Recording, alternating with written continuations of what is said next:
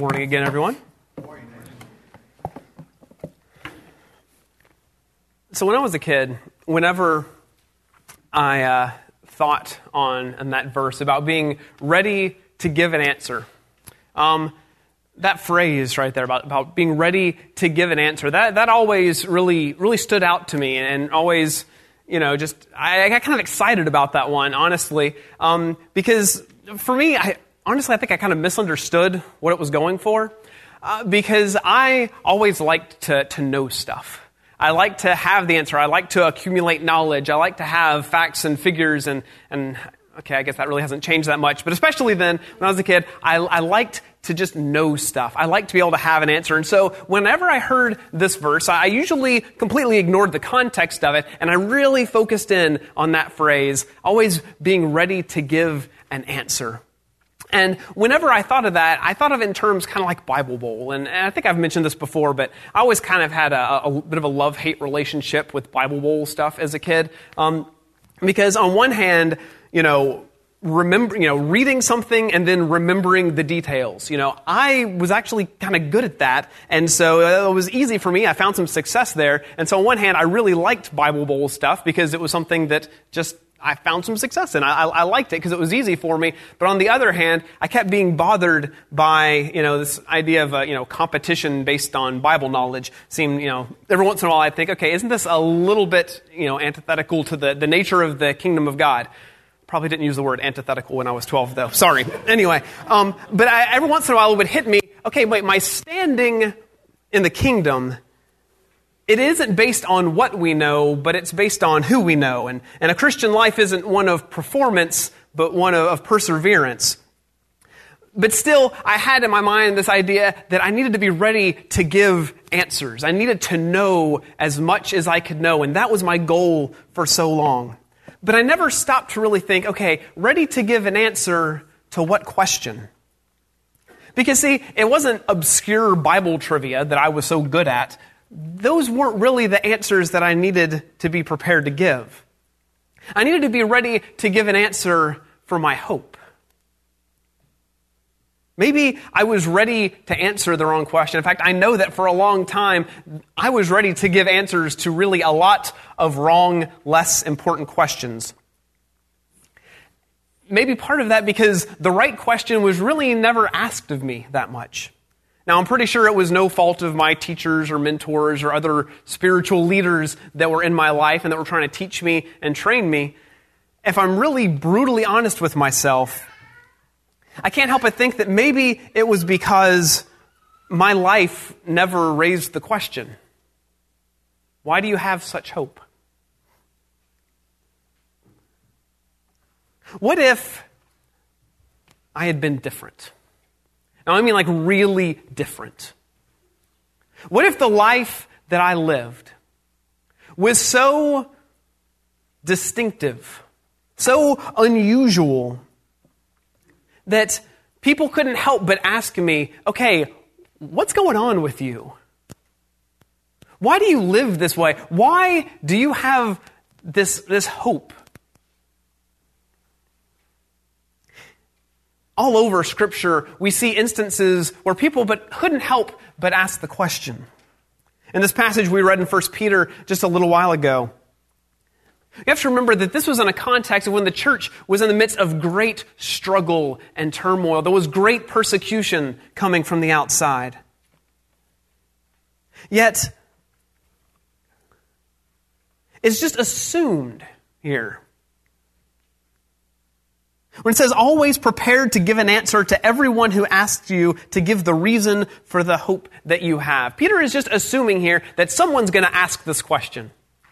If you're living the kind of life that was described, I'm not going to read this whole passage again, but if you're living that kind of different life, somebody's going to be asking you about it. It's assumed that the question will be asked. People are going to see them and say, you, you suffer so much for what you believe. How do you have such hope? Things are so bad for you, but you're so hopeful in your day to day life. How is that possible? It would be seen as so strange, so different, that people couldn't help but ask the question. There's so many times when something unusual like that happens, people are going to ask questions. Can't help but think of things like, you know, on the day of Pentecost, when the Spirit comes upon the apostles there and all these crazy things started happening, and a crowd gathers just because they want to know what's happening. It draws attention. They want to know what in the world is going on with these guys.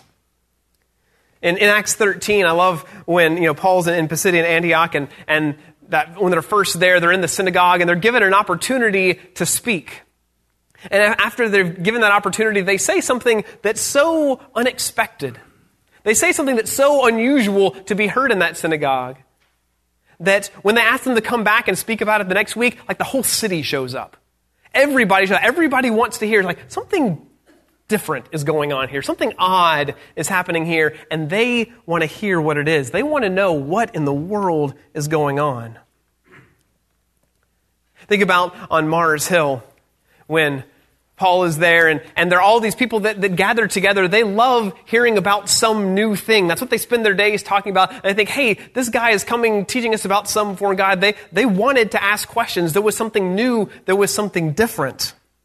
People are just naturally curious, especially when they witness something that's unexpected, when you catch them off guard. Like the Philippian jailer in, in Acts 16. You know, first off, he'd been sitting there guarding these guys, Paul and Silas, who have just been thrown in prison for what they've been doing in the name of God. And what does he hear them doing? Of course, but singing, praising God.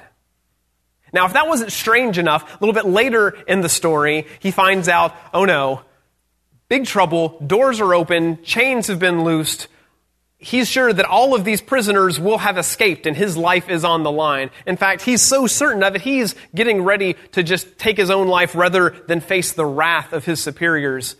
And, Paul says, No, no, we're here. We're all here. Not only were they singing when they were in chains, but when they were released from chains, when they had such an amazing, extreme opportunity of self interest, they didn't take it. And so, of course, he asks, he starts asking some serious questions. And in fact, the first words we see out of his mouth, as recorded in Acts 16, is, okay, uh, what must I do to be saved? Because you know something that I need to know. I've heard you singing praises to this God. I've, he probably heard them teaching the other prisoners that were in that prison with them who apparently they didn't leave either. He saw something so unusual that he couldn't help but ask questions. Now, you may look back at these first century situations, especially the situation the church was in in 1 Peter, and say, okay, now those, those answer givers in 1 Peter, they were in a hostile environment. They faced persecution and hardship and, and struggle, and well, we don't really live in that context. And don't get me wrong, some, you know, even in this room, have endured hardship and struggle or even facing it today and have done so with faithfulness and steadfastness. But regardless of what our struggles are, sometimes we can look back at that first century context. We can see that persecution of the early church and say, well, okay, we're not facing like violent opposition to our faith like they were, like these Christians were in 1 Peter. In this culture of, of Christendom that we live in, can anything we do really stand out? Can anything we do really be all that different? Can we really live in such a way that the question would even be asked of us since people are so casually familiar with what a Christian life should look like? I think the only way that we really could blend in is if we let the culture define our terms. Heard uh, David Platt in a talk he gave recently said, Are you a Christian according to how the world defines one or how the Bible defines one? Ouch. I'm going to say that again. Are you a Christian the way the world defines one or the way the Bible defines one? You see, there are a lot of people that think they know what the church is about and have defined what a Christian is, and a lot of us do a very good job of living up to a cultural expectation of what a Christian looks like. And so no one asks us why we have hope. Because we're just doing exactly what they think we're supposed to do. If our lives, though, were really different, if, they, if our lives were defined by love, if we were living out what Jesus said, okay, here's what sums it all up for my people, for my kingdom. Love God with everything you've got and love everybody else too. Love the Lord your God with all your heart, soul, mind, and strength. Love your neighbor as yourself. If we really lived those commands, we would look weird. In fact, that's, that's not a strong enough word. If we really lived that way, people would question our sanity, I'm pretty sure. People would say, What is wrong with those people that they would do that? If we really loved our neighbor as ourself, and let's, let's go a little more specific there, if we really loved our enemies, and not just love them in words and like, oh, you're my enemies, and God says love you, so love, here, I love you. No, that's no. but love them in what we do. Over in Romans chapter 12, starting in verse 9. Paul says, Love must be sincere. Hate what is evil, cling to what is good. Be devoted to one another in love. Honor one another above yourselves. Never be lacking in zeal, but keep your spiritual fervor, serving the Lord. Be joyful in hope, patient in affliction, faithful in prayer. Share with the Lord's people who are in need. Practice hospitality. Sounds pretty good so far. But then he switches gears. Bless those who persecute you. Bless and do not curse. Rejoice with those who rejoice. Mourn with those who mourn. Live in harmony with one another. Do not be proud, but be willing to associate with people of low position. Do not be conceited. Do not repay anyone evil for evil. Be careful to do what is right in the eyes of everyone. If it is possible, as far as it depends on you, live at peace with everyone. Do not take revenge, my dear friends, but leave room for God's wrath. For it is written, It is mine to avenge. I will repay, says the Lord.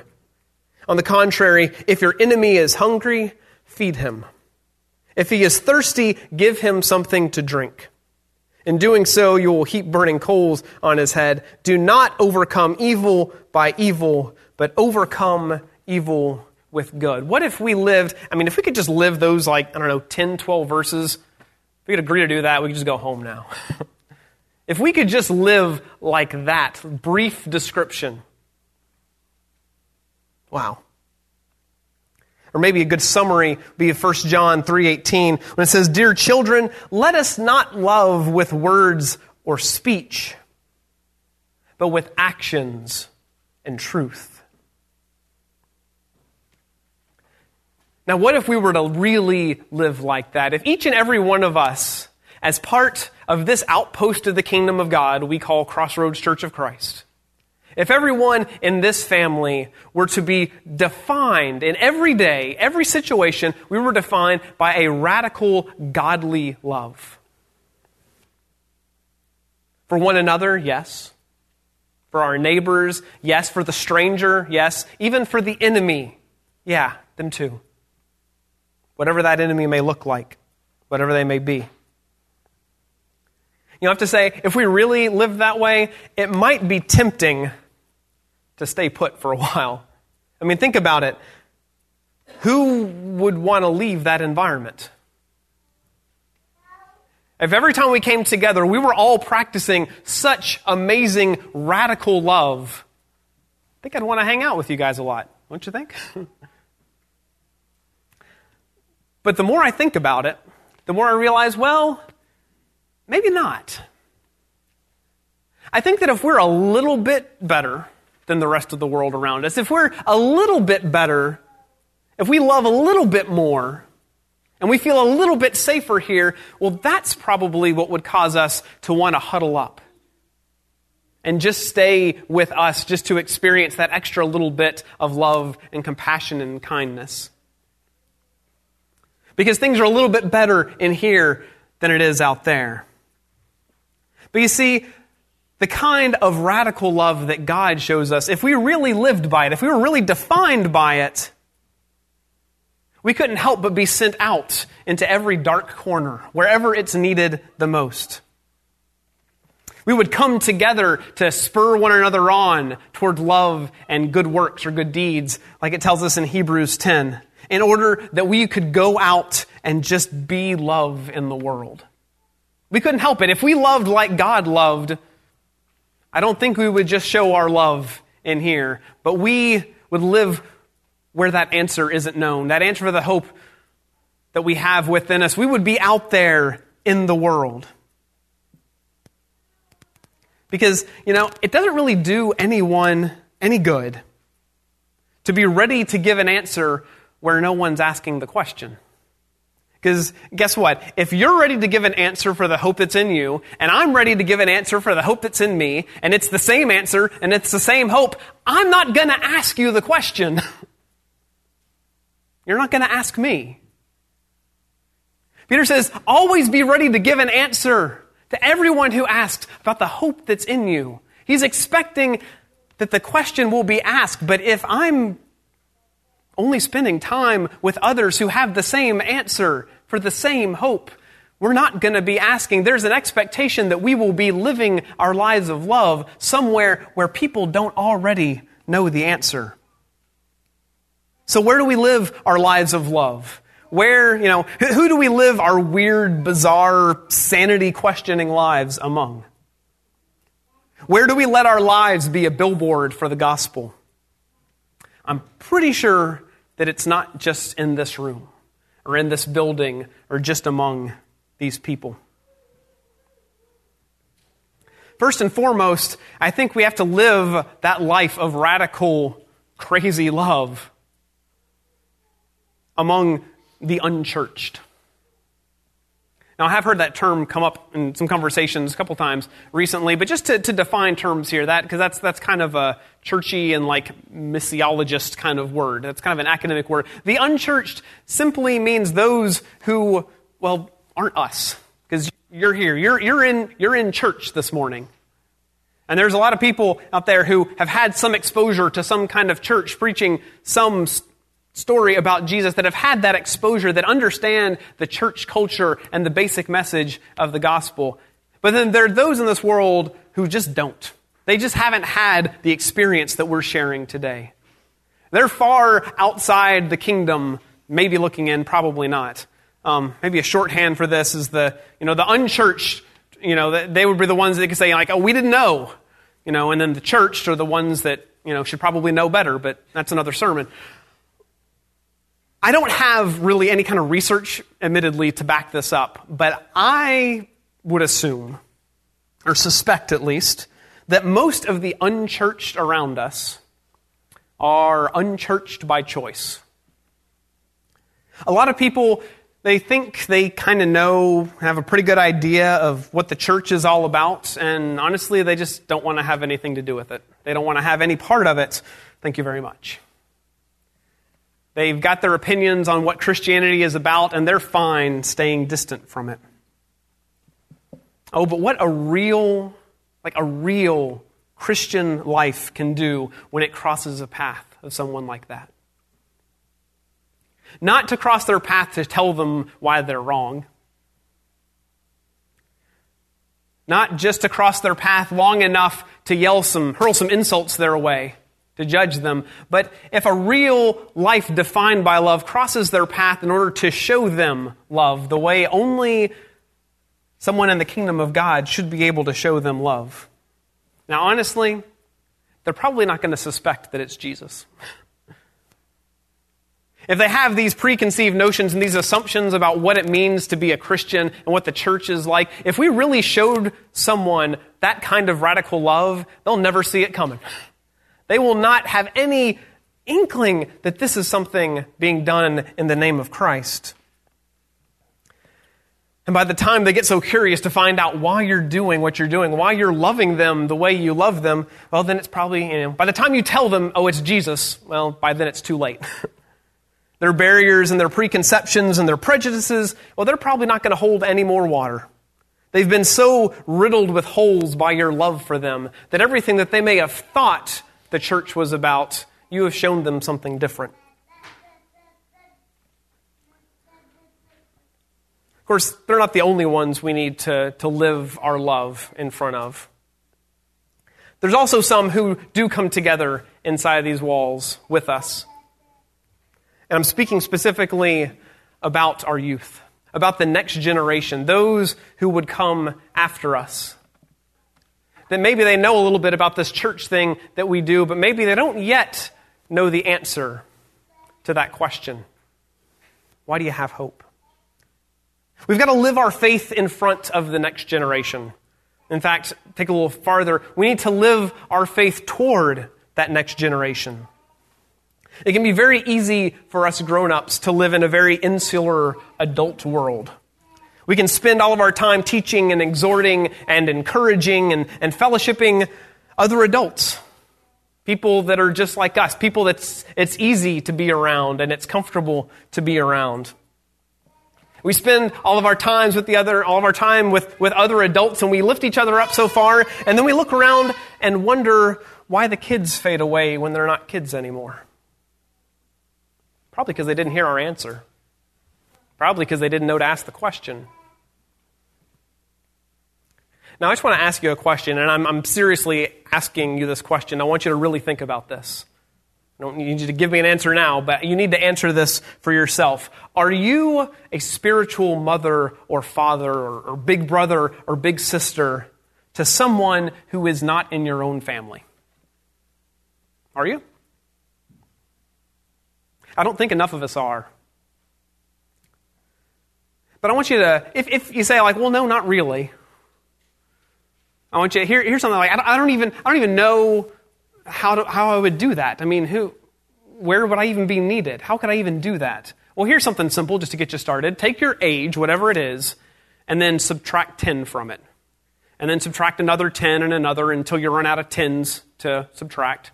If you're under 10, sorry, this is an exercise for the grown-ups. Um, but, but chances are, at each one of those points, or you know, pick another number. I don't care what the number is. At each one of those ages under yours, somewhere around that age, there's probably someone, probably even someone here, maybe even here today, that needs to see your faith. Someone that needs to have the love of God expressed to them through you.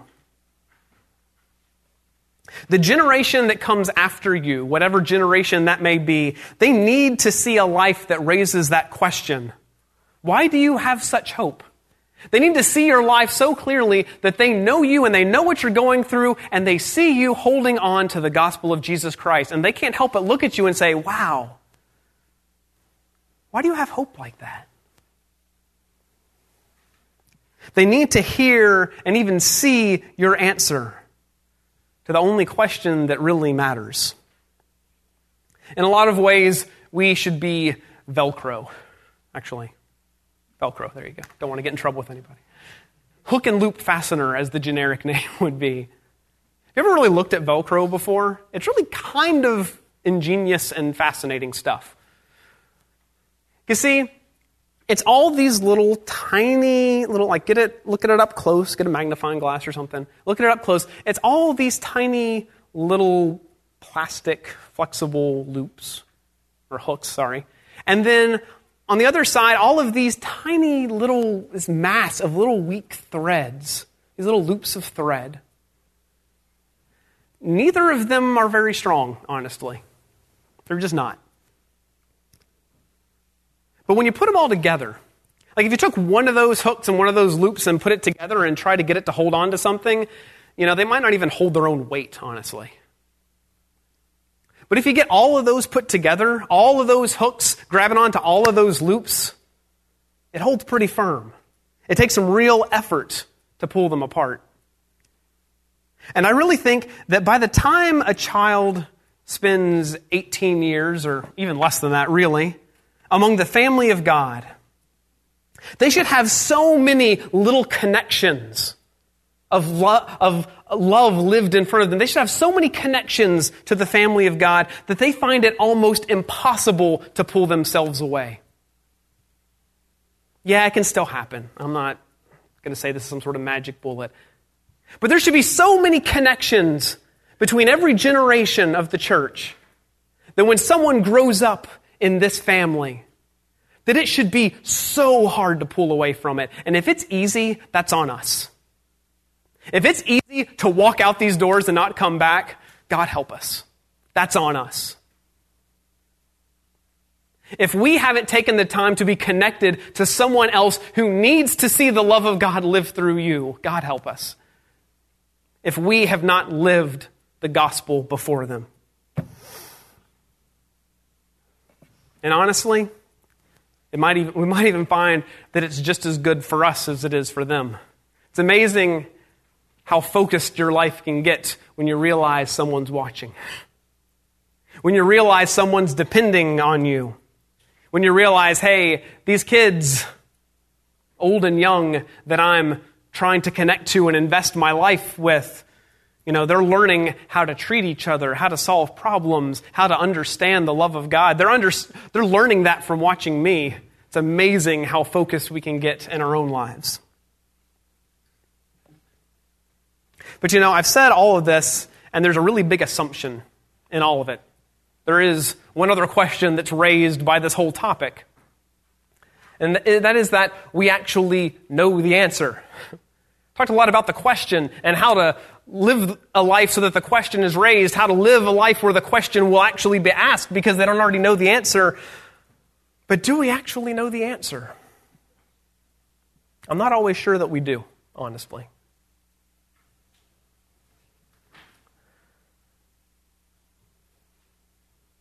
But here it is plain and simple, or at least in a bit of a metaphor.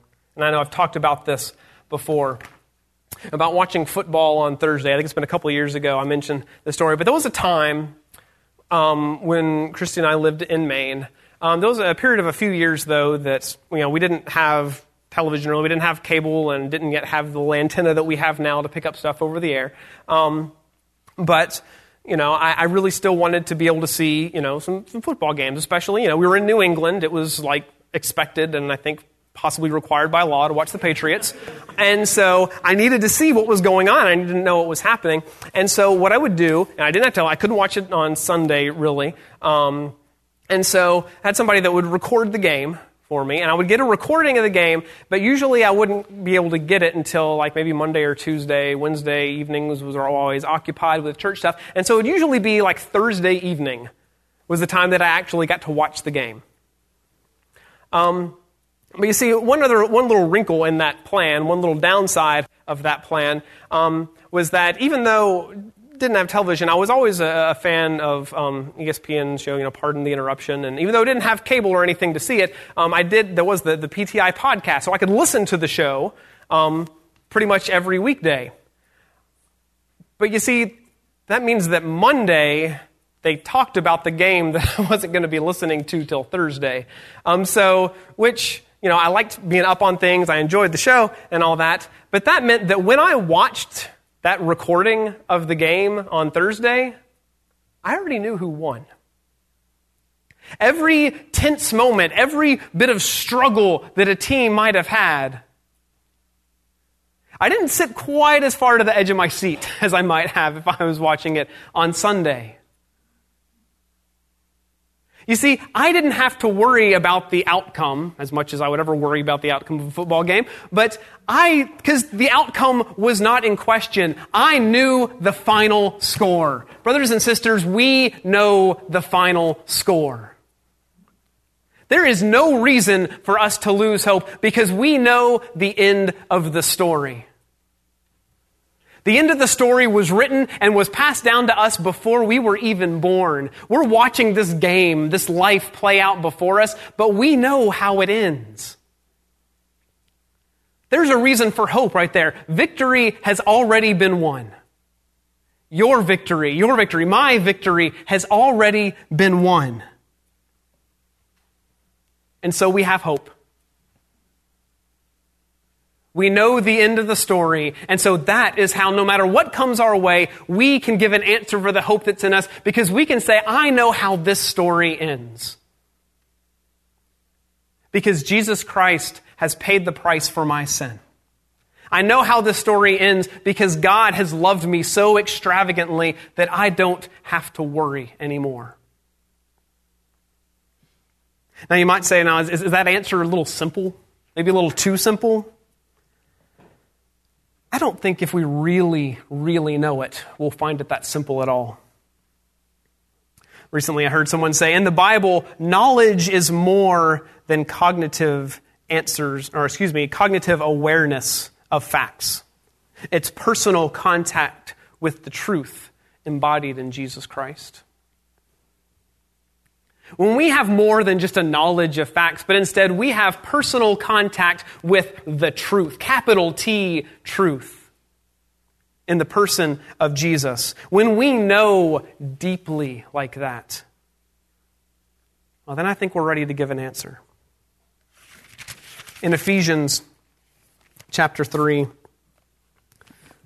starting in verse 14. This is Paul's prayer for the Ephesian church. He says, For this reason I kneel before the Father, from whom every family in heaven and on earth derives its name. I pray that out of his glorious riches he may strengthen you with power through his Spirit in your inner being, so that Christ may dwell in your hearts through faith. Now listen to this.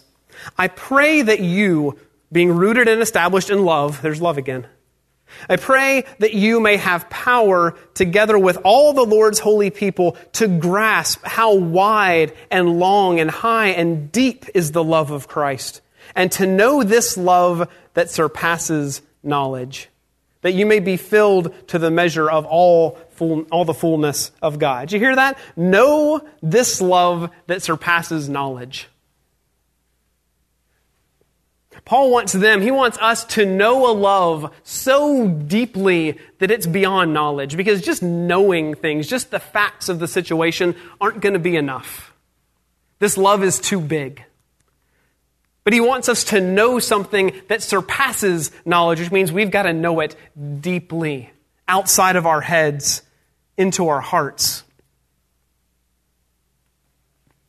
And I love when Paul just says something that just, I think it just blows his own mind so much that he just bursts into prayer and says, Now to him who is able to do immeasurably more than, ask, than we can ask or imagine, according to his power that's in work, at work within us, to him be glory in the church and in Christ Jesus throughout all generations forever and ever. Amen. Paul just gets this glimpse of like, wow, this is what the, the Spirit just led me to talk about this love that is so deep, so wide, that for us to know it, it's beyond knowledge. Only God could do that. If we know the answer deeply, our answer is not so simple after all. It's amazing. But I know there are still times when maybe we're afraid to be asked the question. And I wonder if the fear that we experience sometimes isn't for lack of knowledge, but for lack of relationship. Because, see, if someone were to come up to me right now, skip the slide, sorry. If someone were to come up to me right now, I mean, don't, I'm not done yet, but and, and, and ask me, like, tell me about someone you love. I wouldn't say, okay, hang on, I need to go to the library for a little bit. I need to, I need to pull up Wikipedia. I need, I need to Google a few things. No.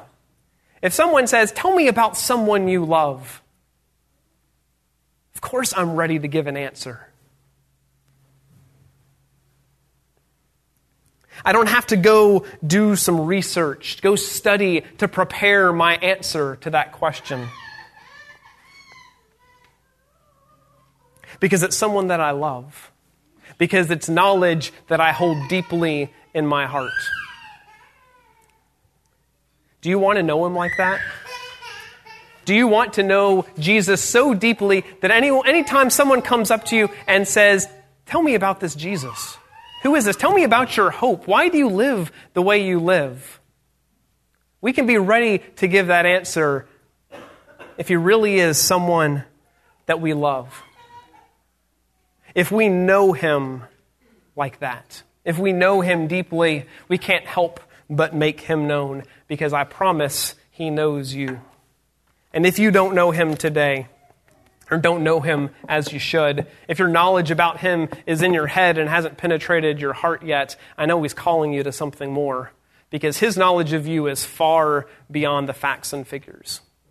His knowledge of you is so deep that he said, Hey, you're worth everything to me, so I'm going to die for you. That's how deeply he knows you, how deeply he loves you how deep His love is that gives us such a deep hope.